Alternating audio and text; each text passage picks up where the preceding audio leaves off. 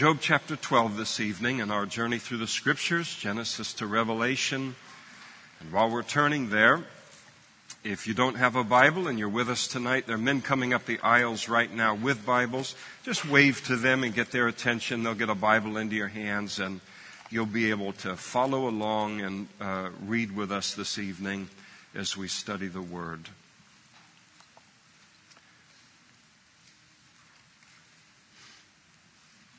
Now, Job has uh, three uh, friends. Uh, I'm less and less hesitant to use the term the longer we go, and all of you understand why. He has a friend by the name of Eliphaz, and a friend by the name of Bildad, and a friend by the name of Zophar. And the whole pattern of what's happening in this section of the book of Job is, is that they're basically accusing him of the same thing that all of these calamities have come into his life because of secret sin in his life, sin that he's keeping secret, which is hypocrisy, and this is why God is judging him in the way that he is. Nothing could be further from the truth, but that is their theology, and they are not going to budge from it until God himself begins to speak into the whole situation. The pattern is something like this. One of them would speak to Job. Job would then defend himself against their accusations. No sooner would he finish his defense, and then one of the other friends would jump in against him. He would then defend himself against that one. The third one would jump in, and they're really ganging up on him when he's in, in great need of comfort and not in any need of any kind of a word fight. Uh, or any kind of a fight with anyone, let alone his friends.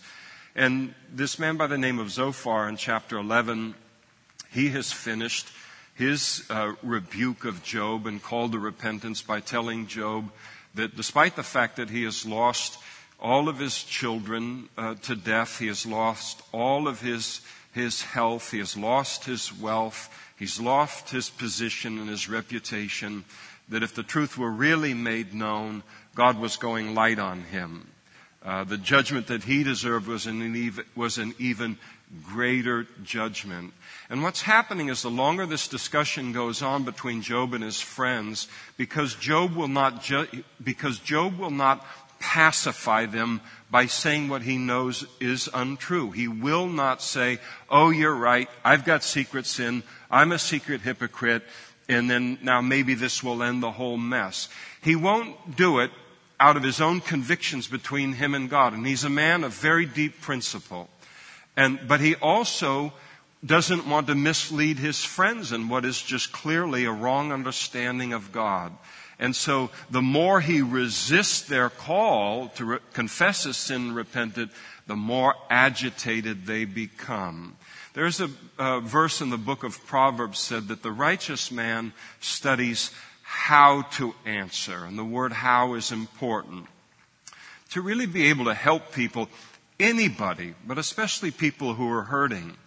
A, a, righteous man, a person that wants to really be helpful in that situation, has to be a person who not only uh, gives great attention to what they're saying, but also to how they're saying it. And these men are not giving any attention to either. What they're saying is absolutely wrong, and they're getting more and more angry with uh, with Job, and they and this begins to show in how cutting and how biting their words are. But it's good for us again. This section of the book of Job, just to be reminded, is the idea is that we listen to these men over and over again. And in some, perhaps for some of us, a very, very small measure, we will recognize our own tendency to be that way in such a situation or to answer in such a way, either the wrong thing or in anger, become agitated or what might be, and be so appalled by what we see in somebody else that we then look and say, Lord, I don't want to be like that in any situation. Again, so often what we learn in life is by seeing ourselves in a very unsightly way in another person and going, oh my, Lord, that's what that looks like when that comes out of my life. Please, would you eradicate this from my life? And this section of the book of Job is intended to do that. One final thing before we get into the word. There's another passage that's important for us to understand also. And it's from the book of James, and it says that the wrath of man does not produce the righteousness of God. When we get angry in a discussion, and certainly it's even uh, more exaggerated in terms of it's importance when we're dealing with suffering people, but it's always true. Once we're angry and we begin to speak even the truth in anger, we are not going to produce the righteousness of God in that situation because God, is not, God does not use fleshly or human anger to solve problems or to advance problems. All it does is create, it, it, it creates a relational problem between two people that is more damage than, uh, uh, more damaging than a lack of some kind of intellectual knowledge or understanding that they might have. So you can explain to your wife or explain to your husband all that you want, the truth about the situation. But once we've become angry and we begin to say it in anger, now the, da- the relationship is damaged and they're not hearing truth at all. And now this thing takes two steps backward. And so it's always good to remember that as once we begin to, that starts to fire in us, and this is really firing in them. They are offended that Job is uh, standing up to them when they're all in agreement with what's wrong here, and that wrath, uh, that wrath of man uh, is is starting to come out in a, a very very ugly uh, way. So now we come to chapter 12, and we begin uh, our evening. And so here is uh, Job's response, not only to Zophar, but also to all of his friends. And then Job answered and he said, No doubt you are the people. And wisdom will die with you. This is dripping with sarcasm. If you've ever, it's actually a pretty, uh, pretty good uh, verse to, to memorize. You can never use it, but it's good to have. Sometimes I just look at something and say, oh, truth will die with you. And here you got these, I mean, it's like Job looks at him and says, you know, one hand grenade and all of you are dead and truth will disappear from human history. And he's really, now he's getting combative, he's getting defensive, and he's basically saying, um, he's rebuking, they're so smug in their assessment. And the problem that Job has is he knows they're wrong. He knows that what they're saying, for all the words and all the force, he knows they are wrong.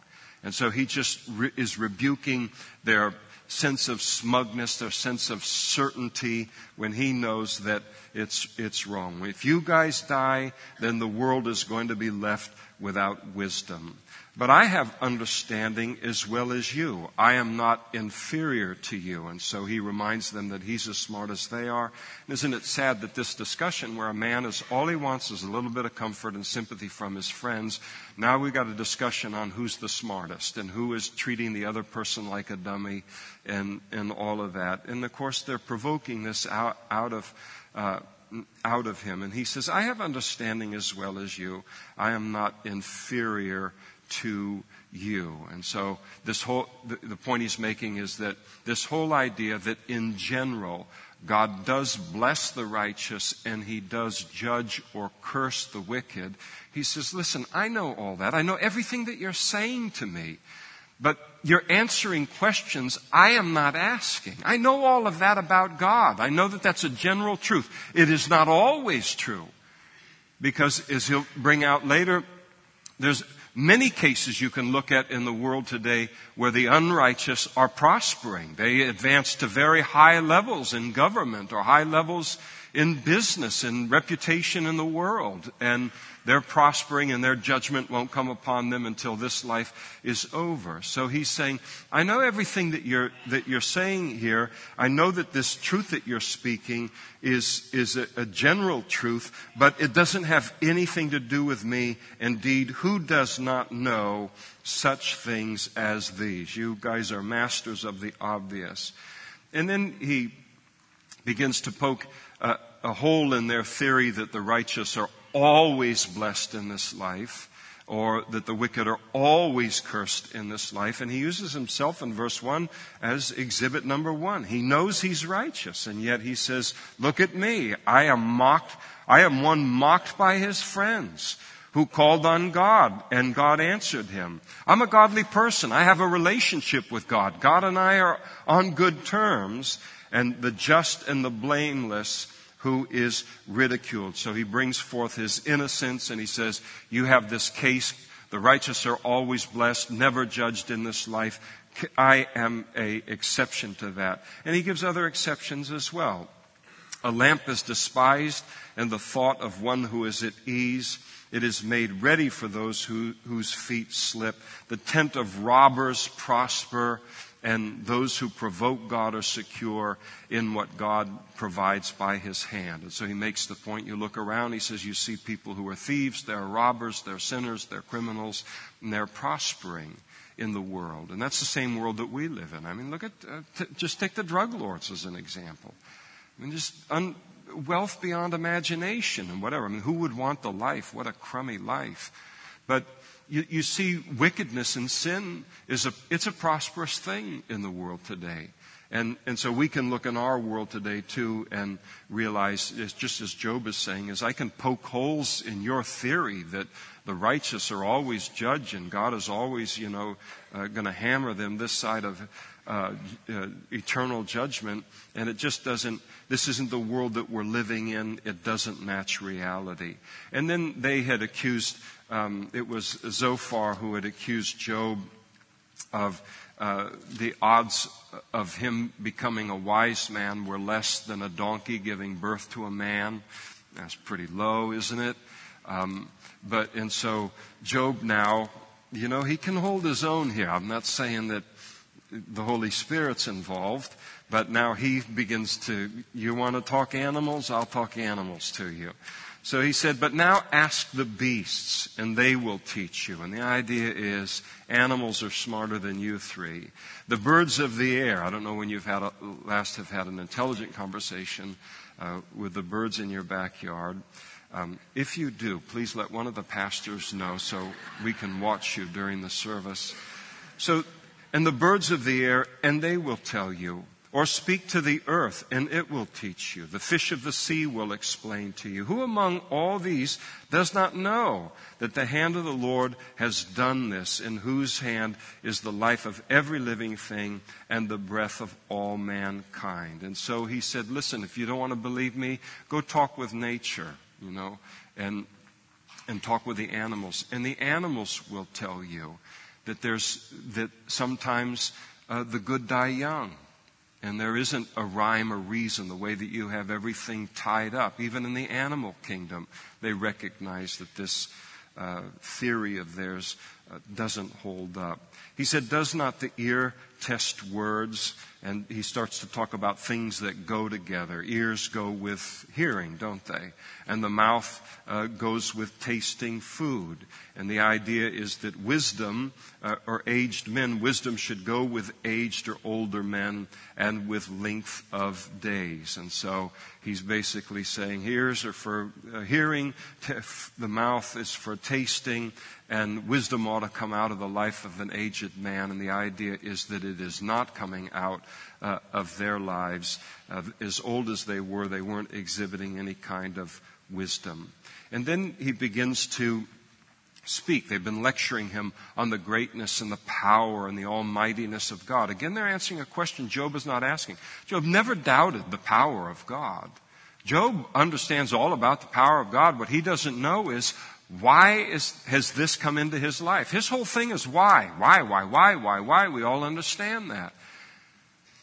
We can know, I mean, most of us in this room, we acknowledge the almightiness of God. We don't, I, I, we don't go to him about some doubt concerning his power. Our questions are, have to do with why, in the light of his power, is this going on in our life? And so he's, he's basically saying, I understand about the uh, mightiness of God as well as you do. With Him, that is God, are wisdom and strength. He has counsel and understanding.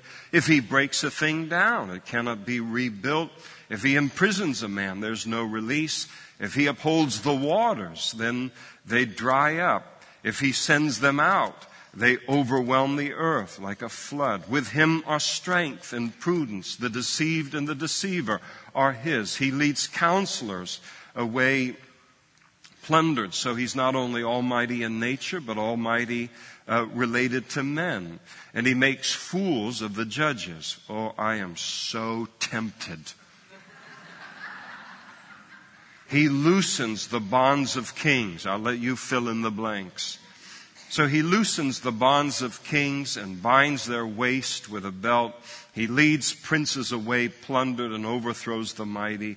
He deprives the trusted ones. These are uh, leaders within a nation. He deprives them of speech and he takes away the discernment uh, of the elders. And he pours out contempt on princes and disarms the mighty. He uncovers the deep things out of darkness. He brings the shadow of death to light. He makes nations great and he destroys them. He enlarges nations and guides them. He takes away the understanding of the chiefs of the people of the earth and he makes them wander. Again, speaking of the leaders of nations, he makes them wander in a pathless darkness. They grope in the dark without light and he makes them stagger like a drunken man. All right. Now everything's making sense to me about what comes out of Washington, D.C. Chapter 13. Job continues his uh, rebuttal and rebuke of, of his uh, friends. And basically, what he says here in the first 19 verses is, I want to talk to somebody who knows what they're talking about, which means I don't want to talk to you anymore. I want to talk to God. And so he begins to rebuke his friends. He said, Behold, my eye has seen all this, my ear has heard and understood it. What you know, I also know. I'm not inferior to you. But I would speak to the Almighty. I want to talk with God because you guys are of no help to me at all. And I desire to reason with God. And, but he said, you are forgers of lies. So again, here he, they're making the accusation, all of your problems are because there's secret sin in your life. And again, as we began the book, some of you are new to the study here in the last couple of weeks, we don't need any help when tragedy comes into our life, a great loss comes into our life, for many of us, the first thought that we think of is God's angry with me. Uh, this is there must be something wrong with me that I'm not aware of, or some sin in my life that I'm not aware of. This is, you know, God is doing this to me, and then to have three friends just say it to you over and over and over again, and and nurture it inside of you. But He knows that it's it's all wrong, and so He says, "You're forgers of lies." It's a lie that you're telling me that my problems are caused by the suffering is due to sin. And then he called, he said, You are all worthless physicians. And this has to do with the fact that uh, they are worthless physicians in that their diagnosis of him is wrong. If a physician, if a physician, uh, boy, this cold medicine. There was, they didn't say there was any alcohol in it. If the doctors can't diagnose you right, then they have no hope of getting the remedy right. So he's given up on them. He knows their diagnosis of him is wrong. So what they're proposing as the remedy, confession of sin and repentance, then that's wrong too. So he said, you're worthless. And of course, a physician is worthless if he can't d- diagnose properly and then prescribe properly. He said, Oh, that you would be silent and it would be your wisdom. He said, That's the best way that you guys could show your wisdom is just by uh, not talking and, and not speaking any anymore because when they speak, they're only putting their foolishness on display. Reminds us of a proverb that in Proverbs chapter 17, verse 28. Even a fool is counted wise when he holds his peace.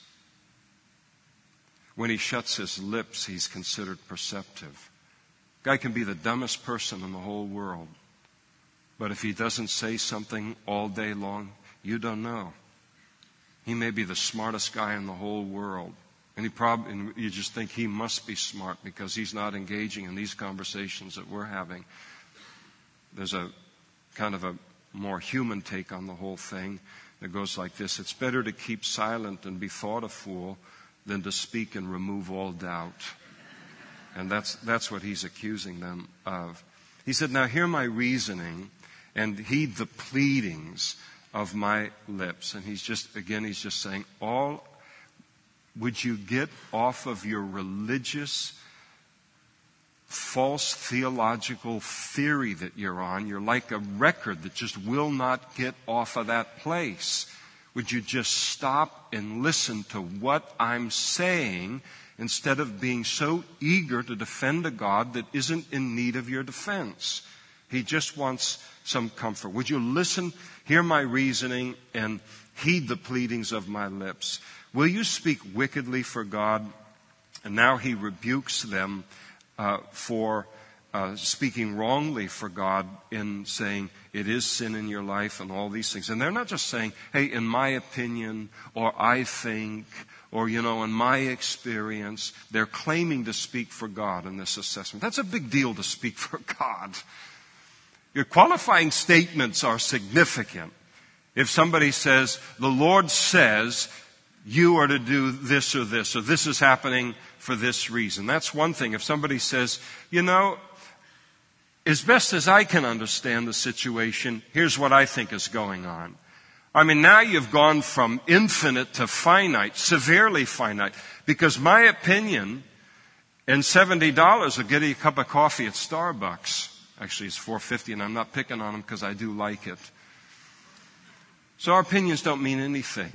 But this is, this is what it, they're doing. They're speaking for God, and Job is saying, Man, where is your fear of God? You speak wickedly for God. You're, you're saying lies in God's name, and you and talk deceitfully for Him. Deceitfully for Him.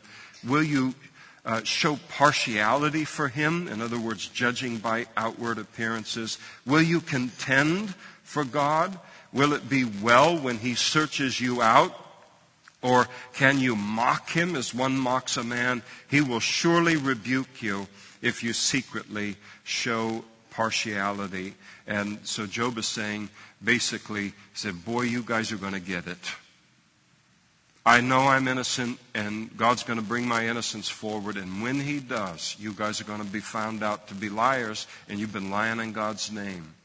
And Job had it right because God would do that. We're going to wait. I'll have to wait all the way till chapter 47 or 42 to, to hear it, but I'll just read a little bit of it to you right now. Verse 7. And so it was after the Lord had spoken these words to Job that the Lord said to Eliphaz the Temanite, he was the oldest of the three apparently, he said, My wrath is aroused against you. Uh-oh. And your two friends, and your little dog, too. I mean, he doesn't even name the other two by name. I mean, they've gotten so harsh with Job. For you have not spoken of me what is right, as my servant Job has. And now, therefore, take for yourself seven bulls, seven rams, go to my servant Job, and offer up uh, for yourself a burnt offering, and my servant Job shall pray for you, for I will accept him, lest I deal with you according to your folly, because you have not spoken of me what is right, as my servant Job has. And so Job was saying, You guys are going to be in big trouble, and they were. Job went on in verse 11 and said, Will not his excellence make you afraid and the dread of him fall upon you? He's just saying, guys, where is the fear of God to speak in his name and you are not saying what is true about him? Your platitudes or your kind of religious cliches that everybody fits into this pattern and all suffering is because of of sin. Your platitudes are proverbs of ashes. They're worthless. Your defenses are defenses of clay, in other words, easily broken. He says, I can break up your arguments and, and have been, you can drive a truck through the holes in your arguments uh, because all of life around us testifies to the fact that the wicked do not always suffer and the righteous uh, are, uh, are not always exempt from suffering. Hold your peace with me and let me speak, and then let come on me what may. Why do I take my flesh and my teeth and put my life in my hands? And this image of my flesh and my teeth is the image of an animal, let's say a wolf or something that has a, a rabbit, a prey that it is, uh, it is caught, and then now it's attacked by another animal, and it has to drop the prey to defend itself. And so uh, Job is again talking about his need to defend himself. But the, the, the point that he's making is why would I ask for an audience with God to establish my innocence the way that I have been if there's secret sin in my life? Why would I do that if God might show up at any time before you three and then expose real secret sin in my life? People that have secret sin in their life don't say, I want an audience with God and I want him to bring all the truth out. They don't do that. Uh, someone who's very convinced of their innocence is asking for what Job is asking for. And he said, though they slay, though he slay me, yet I will trust in him. And so he's having all these things that he's dealing with related to his faith, all of his why questions, but his faith in God remains intact.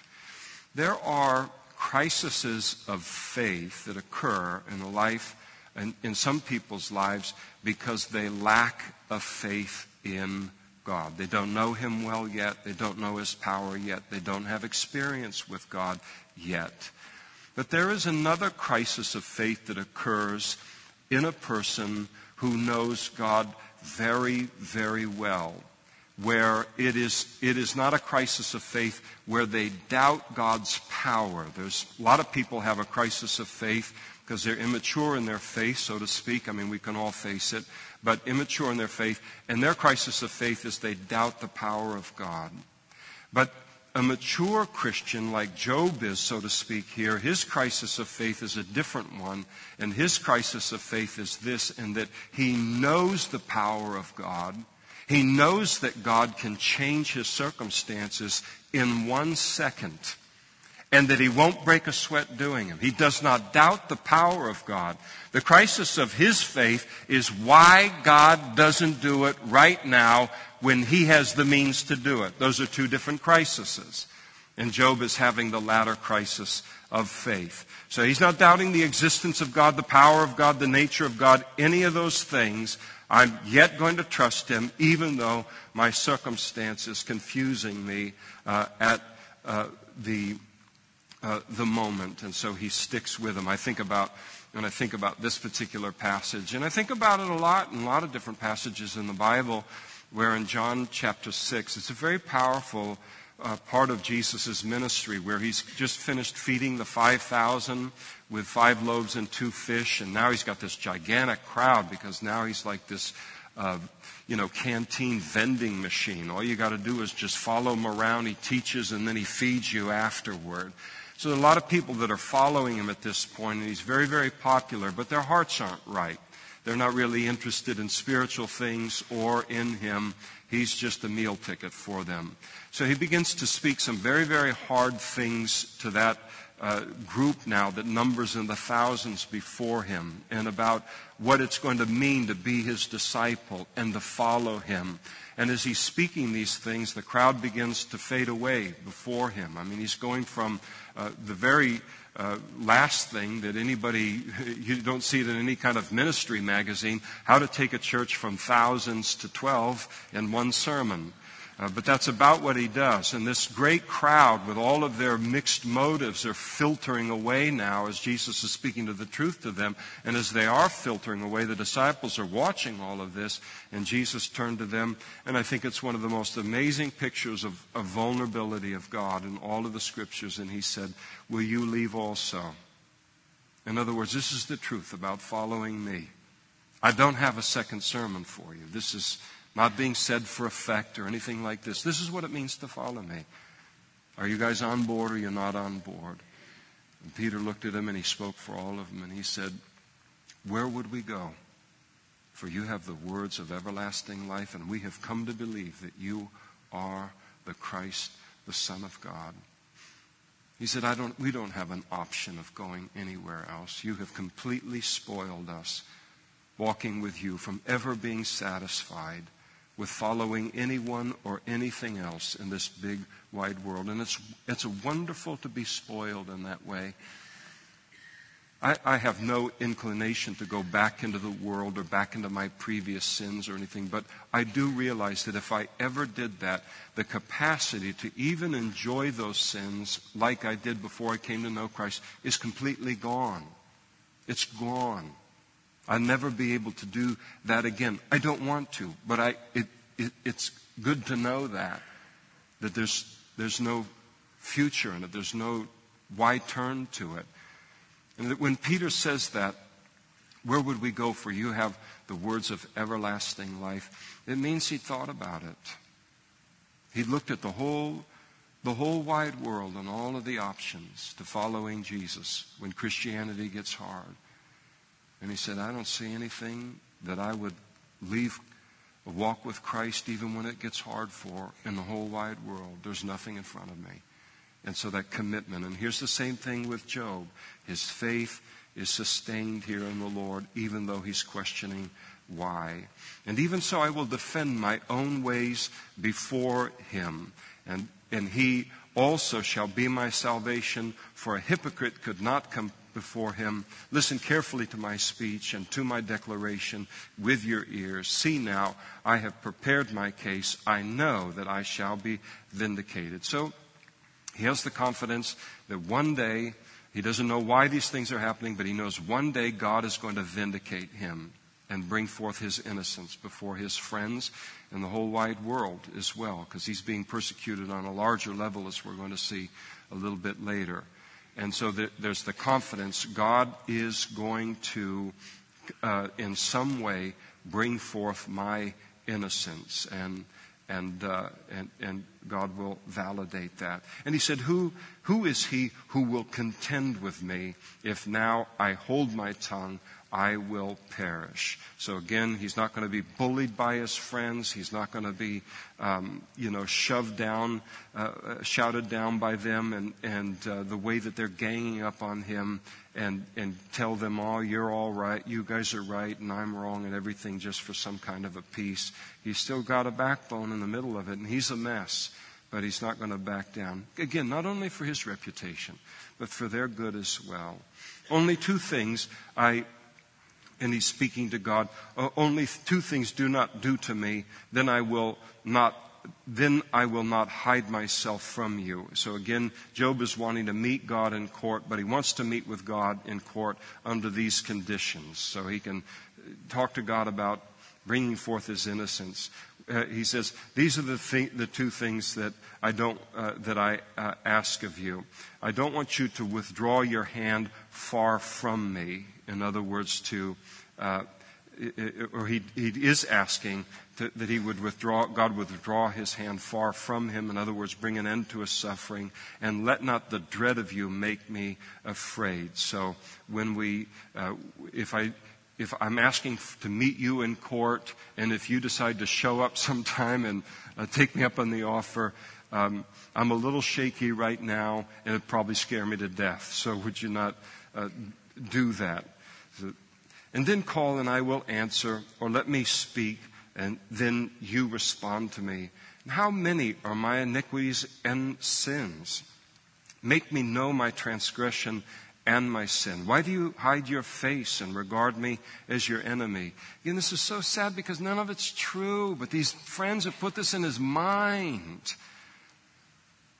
I mean, already the devil has been allowed to take so much out of his life I mean, the only thing he still has in his life is his wife.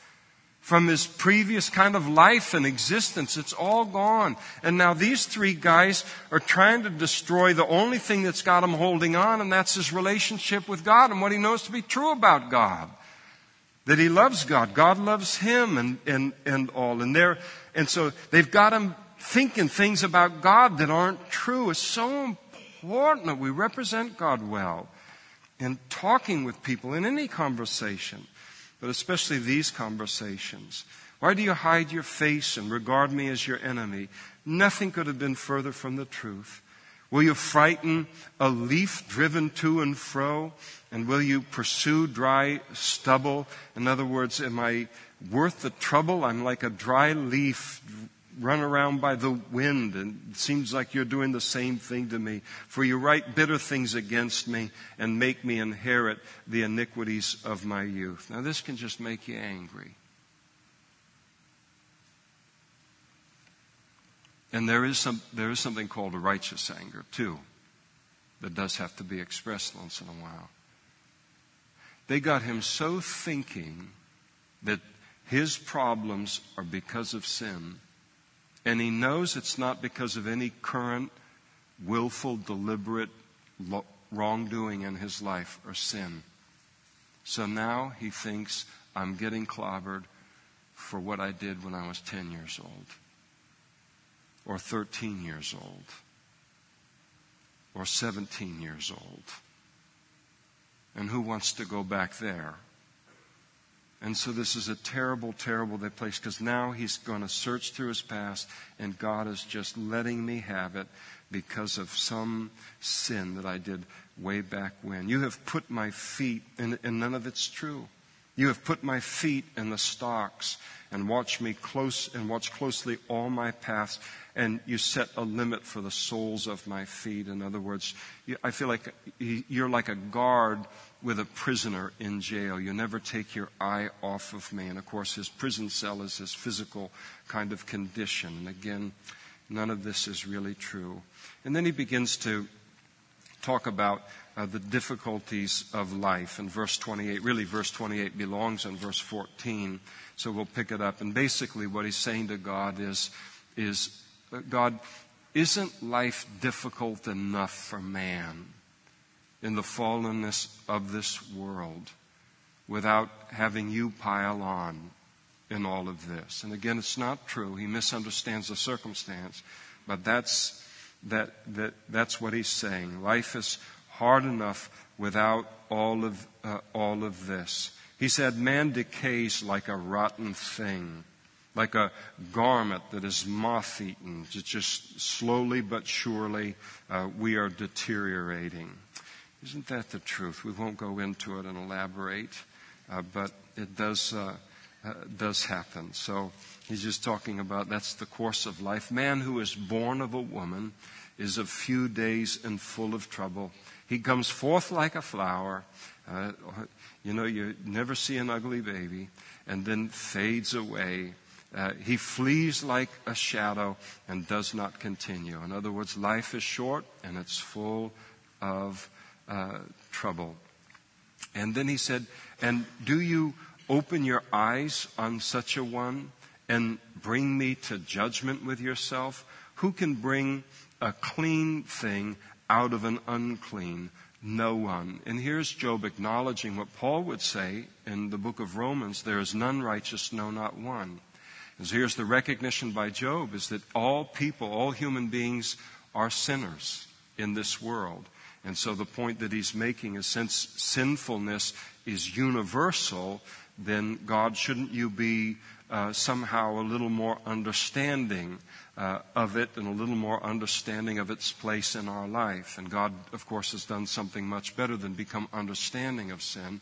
He has provided a way of salvation from sin so that, so that Job's looking for like, you know, here's this kind of, uh, the argument he's kind of laying out is an inferior thing to what God has supplied for us. Here's the deal where, um, can't you be more understanding of our sin and just, you know, um, let us remain the way that we are and bless us in that condition. And God says, No, I've got something better in mind than that. I will forgive you of your sins through a Savior I'll send into the world. And then through that Savior, I will raise you up to live a holy and a pure life. And even the possibility of a sinless life, though none of us uh, live that, but the possibility is there in Christ. And since his days are numbered, the number of his months is with you. You have appointed his limits so that he cannot pass. Look away from him that he may rest till like a hired man he finishes his day. And so basically he says, Uncle, uh, God, would you just look away so I can die in peace? For there is hope for a tree to see the word hope repeated in this passage a little bit. And basically, he's going to say now, there's more hope for a tree that's cut down than for me, than my life, which is cut down and near death. For there is hope for a tree, if it's cut down, that it will sprout again, and that its tender shoots will not cease. Though its root may grow old in the earth, and its stump may die in the ground, Yet at the scent of water, it will bud and bring forth branches like a plant. And so, I don't know, some of, uh, probably a lot of us have cut down a tree in our yard or something in the course of our life and wanted it to be dead and then found out that, boy, as soon as it got some water, it wants to be a tree again. And uh, life just comes back up uh, through it uh, again. And yet, when a man dies, he's laid away. There's no kind of life in the branches or anything. And indeed, he breathes his last. And then where uh, is he? And so, we, man doesn't leave a stump behind uh, that still has life in it. We leave a body behind that has no life in it. And as water disappears from the sea and the river becomes parched and dried up, so man lies down and does not rise. There's no hope, he says, for man in death. He said, till the, wa- till the heavens are no more, they will not awake nor be roused from their sleep. Oh, that you would hide me in the grave, that you would conceal me until your wrath is past. And so uh, he wonders if there's a way that God could just kind of let him die until all of this is over, whatever God is doing, and then allow him to come back to life again uh, to, for a, a, second chance, at least long enough to see uh, God uh, you know, vindicate him before his accusers, that you would conceal me until your wrath is past, that you would then appoint me a set time and remember me, cause me to rise from the dead so I can see you guys, set, see you set these three guys straight. If a man dies, shall he live again? And of course, the answer to that is absolutely yes, but Job is not dealing with, um, you know, the kind of clarity that we have as it relates to uh, death. We have great uh, clarity because of the resurrection of Jesus and what happens at death and what happens after death and Jesus' victory uh, over death. And so Jesus' answer to that cry, if a man dies, shall he live again? Jesus speaking uh, to Martha said, I am the resurrection and the life. He who believes in me, though he may die, yet shall he live. And he who lives and believes in me, that's you and I in this room, shall never die. And, and so we'll never cease to exist. We lay these tents down and we go straight into heaven, but we never ever uh, cease to exist, not even for a second. But he's dealing with the revelation that he has uh, in, in the Old Testament and, and a, a much smaller uh, kind of uh, base, of, base of knowledge. And so all the days of my hard service, I will wait till my change comes. If you call and I, if you, you shall call and I will answer you, you shall desire the work of your hands. For now you number my steps, but do not watch over me. My transgression is sealed up in a bag, and you cover my uh, iniquity. And then he starts to talk about the inevitability uh, of death uh, for people as a mountain falls and crumbles away, and as a rock is moved from its place, as water wears away stones, and as torrents wash away the soil of the earth, so you destroy the hope of man. In other words, death comes uh, quickly, death comes slowly. And so he talks about a rainstorm that washes away a hillside uh, death coming very quickly. Then he talks about water that runs on a rock, and it can run on a rock for years and decades and hundreds of years before it wears through that rock. Death comes slowly. And he's using very poetic language to uh, describe all of it, but the inevitability of death for uh, human beings, and thus the reason that we need to have an answer for death, and Jesus is that answer. You prevail forever against him, and he passes on. You change his countenance, and he is sent away. And that's a description of death, the change of countenance. You've never been to a, uh, a funeral service where they've done an open uh, casket and ever seen uh, uh a dead body uh, look as good as when the person was alive. And that's because the countenance has changed. And that's what Job is talking about here. And that's why um, when I die, there won't be an open casket. There won't be a casket. I'm a Scot, and the cheapest way to deal with all of this is just to burn the whole thing. But my wife better never get rid of that urn. I want it on the mantle for the rest of her life. His son shall come to honor, and he does not know it. In other words, once you die, you don't know what's continuing to happen with your family. They're brought low, and he does not perceive it, but his flesh will be in pain over it, and his soul will torment over it. And with this uh, section here now, it begin, it, it's the end of the first series of discussions between Job and his three friends. And there are two more uh, series of discussions that they have. And if you sit here tonight and you think, well, they, they can't think of anything worse to say to Job, um, then you haven't read the book of Job. It gets a lot worse. And, uh, and, and well, let's tear into it. Chapter 15. So Eliphaz, he's up for, he's going to take a second swing at Job. And so Eliphaz the Temanite, he answered all of these things that Job is saying here. And he said, Should a man answer with empty knowledge? Your knowledge is empty. And fill himself with the east wind. The east wind was the wind that came out of the desert, the Sirocco. So he's accusing him again of being full of hot air? Should he reason with unprofitable talk or by speeches which he, which can do no good? In other words, everything that Job is saying is useless. Now we think to ourselves, you know, a lot of times when people will say something hurtful toward another person, they kind of get it off of their chest and, and then, and then they'll pull back and they'll be a little bit kinder the next time that they speak. And so, why in the world do these men get uh, more and more and more cruel with their words toward uh, uh, Job. And the reason that they do that is that these conversations with Job have, by now, I mean, long ago, ceased to be at all about comforting Job. And now they are 100% about proving Job wrong. Because when Job claims that he is innocent of secret sin, and yet he is experiencing the kind of troubles that he is experiencing, then that violated everything that they knew about God. And if goodness did not, eh, the goodness in a person didn't protect a person from what happened to Job, in other words, living a good life and a godly life can't protect your health and your wealth and your relationships in the way that it didn't with Job, then what happened to Job might happen to them. That was so terrifying of a thought and so unthinkable to them that they've got to beat this guy. They have got to defeat him uh, in the argument, and so that's why this gets harsher and harsher and harsher.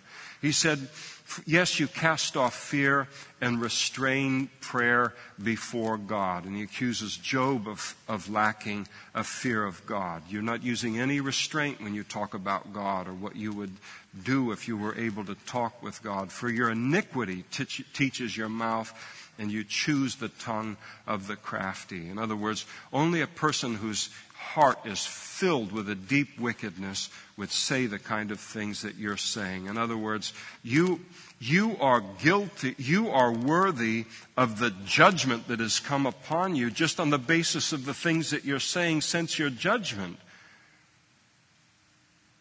I mean, it, it, who can imagine how terrible the secret sin is in your life? Are you the first man who was born? Here we go. Here comes the sarcasm.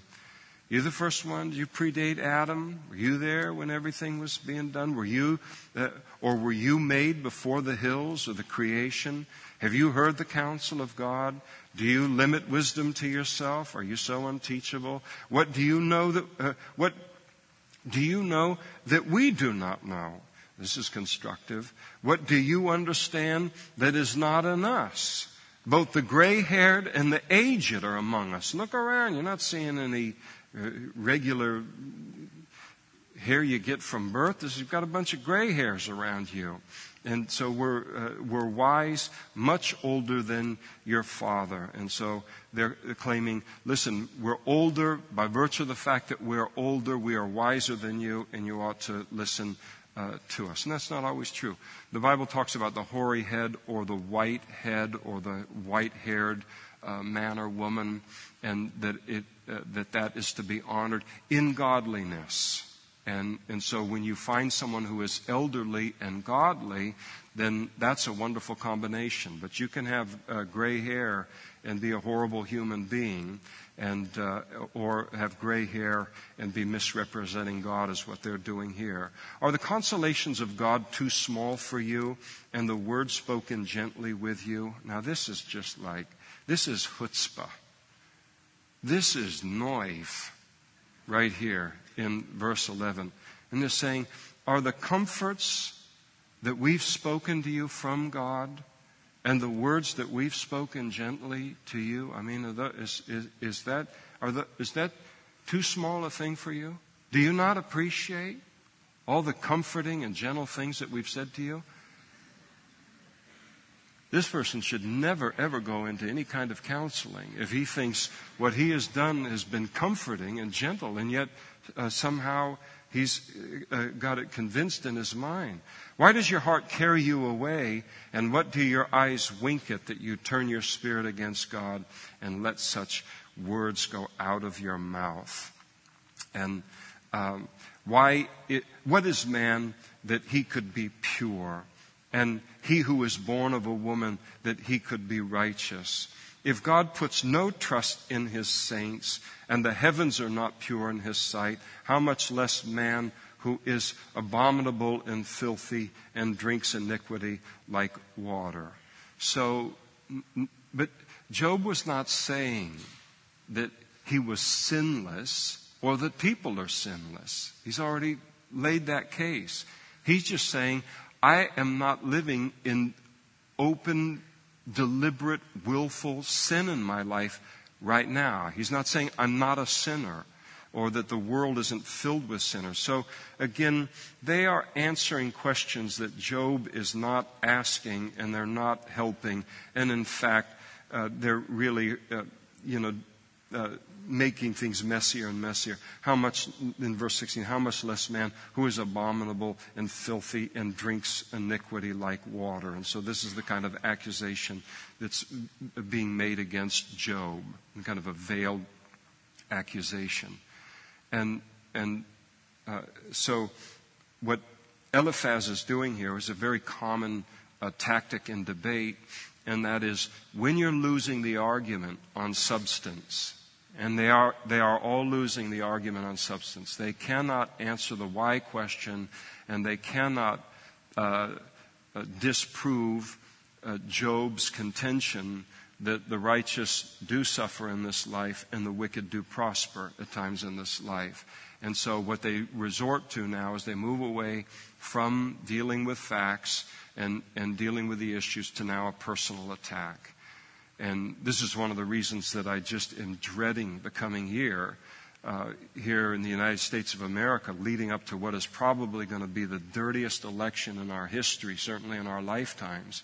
And you're going to see this over and over and over again in debate where the issues are not debated, but the attack becomes personal because one side cannot, on the basis of truth or on the basis of, of superiority on the position, or, uh, uh, turn away the other opinion, or they just go to, you know, slinging mud like everyone else. And so this is, it now becomes a personal attack against Job, and this becomes, of course, even more painful for him. I will tell you, hear me. What I have seen, I will declare. What uh, wise men have told, not hiding anything received from the fathers, to whom alone the land was given, and no alien uh, passed among them he said, What I'm going to tell you now is what old men and wise men have believed for generations. Now, here's a problem with that, and it's an important lesson from the book because they're going to keep coming back to this. Again, what an older person says is to be tested by the Word of God the same way that something that a younger person says. Because the Bible is truth and not, no one else has, has that kind of truth. The Bible is to test everything that it declares itself to be, to be truth. And, and so there's this idea that as long as something is old and it's been around a long time, that it must be true. And, and sometimes there's a lot of things that are even within our culture, certainly true of religion, where you see religious systems today. You have hundreds of millions of people that adhere to religious systems that claim to be Christian. And if anybody gets saved in those religious systems, it's because they believe contrary to the teaching of the religious system. Just because something's been around for a long time doesn't mean that it represents truth. When Jesus came on the scene and he began to speak about the need for salvation, he began to speak about how what the uh, Pharisees and the scribes had turned uh, Judaism into what God had never intended it to be. The Old Testament was not written so that people could roll up their sleeves and now attempt to establish a righteousness before God by keeping the 613 rules or commandments on their own. The law was given to expose us as sinners, that no one can keep a law for salvation. And so once we're exposed as sinners, the next question becomes, is there a Savior to save me from my sin? And then the Holy Spirit leads us to Jesus. But you had hundreds of years of Jews teaching of the Jews and Gentiles that this was the meaning of the Old Testament, that this was a works based salvation and a works based salvation God that they were worshiping. And Jesus comes on the scene and he turns the whole thing on its head. And he returns the law of Moses and the Old Testament to its original intent on the basis of God. And that it is something to bring us, to drive us to God and to the Savior that God has sent. So he's doing the same thing. He, he turned hundreds of years of religious tradition upside down because even though it, it, it, was firmly entrenched, had existed for a long time, it was wrong. So nothing is true just because it's been around for a long time. There's a particular religious system that I think of uh, today. It's been around for almost 2,000 years and declares itself to be Christian and to represent the way for a person to be saved. And I would contend that if that religious system did not have 1900 years of history behind it, to give it some kind of legitimacy where people look and say, they can't be wrong. I mean, that's been around for 1900 years. How can you say that they're wrong? And if that system showed up on the scene today and declared, we are Christian, and began to unveil all of its craziness, unpack it out of the suitcase, everybody in the world would look at it and say, that's a cult. But because it's so old, it gets away with murder because it teaches a work salvation that salvation is based upon a faith in Christ and their own version of works. So it's something to be careful about. And then he describes this is what people have believed in concerning, uh, ancient men have believed in, and that is that the wicked man, he writhes in pain all his days. Now, this is uh, hardly veiled, what he's saying here. This description that he's going to give of the wicked man is basically a description of Job. Job is writhing in pain, a pile of ashes in front of him. The num- and the number of years is hidden from the oppressor. Dreadful sounds are in his ears. In prosperity, prosperity, the destroyer comes upon him, exactly as happened to Job. He does not believe that he will return from darkness, for the sword is waiting for him. He thinks he's going to die. He wanders about for bread, saying, Where is it? He's been reduced to poverty. He knows that a day of darkness is, is ready at hand. Death is near. Trouble and anguish make him afraid. They overpower him like a king ready for battle, for he stretches out his hand against God. He acts defiantly against the Almighty, running stubbornly against him with his strong embossed shield. And so basically he's saying, uh, here's a description of the, uh, of the wicked Job and how they've des- been described historically. And oh, by the way, uh, couldn't I just be describing you to a T? And though he has covered his face with fatness and made his waist heavy with fat, in other words, this person, this wicked person is very, very prosperous. And we have to realize, you know, in this culture, we're all, you know, we're de- we deal with weight gain because food is cheap, it's accessible, all of those things. In the ancient world, uh, to be able to get fat was a luxury. It meant you were wealthy to be able to have that much food uh, to be able to eat. And so he's talking about a wealthy man. So here is this wealthy man. He dwells in desolate cities. In other words, the end of his life is ends in desolation and loneliness, just like Job is, right?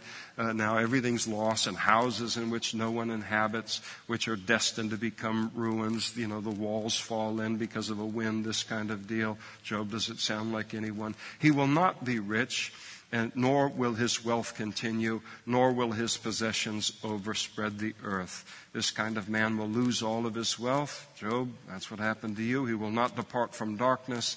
The flame will dry out his branches, and by the breath of his mouth he will go away. In other words, he'll die prematurely. Let him not trust in futile things, deceiving himself, for futility will be his reward. It will be accomplished before his time, and his branch will not be green. He will shake off his unripe grape like a vine, cast off his blossom like an olive tree.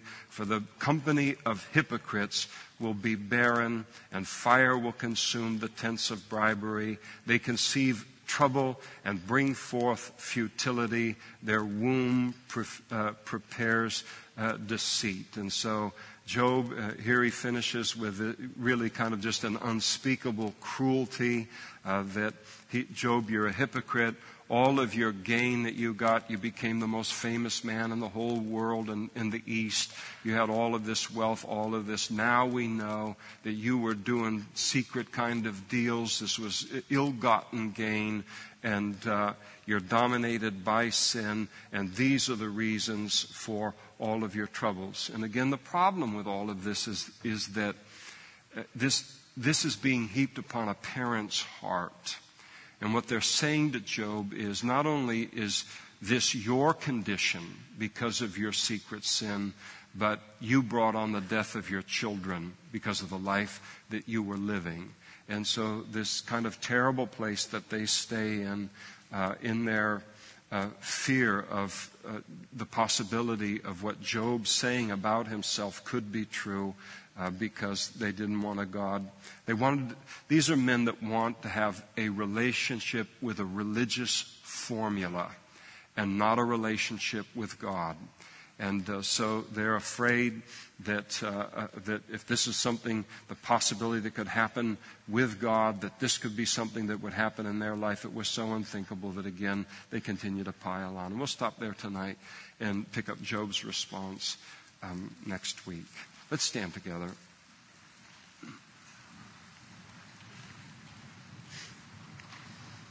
If you're here tonight and you are not a Christian, you have never asked God for the forgiveness of your sins and committed your life to God, put your faith in Jesus for the forgiveness of your sins, you need to do that tonight. And that's the way that you begin a relationship with God. And there are going to be pastors and men and women up in front after the service. We'd love to talk with you and pray with you to begin that relationship uh, tonight. You, sometimes you come into a church like this and say, Well, my friend said it was a good church, so I came over because I was feeling depressed. And then I thought I couldn't feel any worse. And then you just read several chapters of the book of Job. So for you, the message is, is that God loves you. He wants to save you. You've been made for relationship with Him. And He'll save you and He'll begin that relationship with you tonight. And everything changes in an instant. Our eternity changes. Our past is overwhelmed by the victory of Jesus. Our present is changed. Everything changes with him. So there's hope for you and hope in your situation.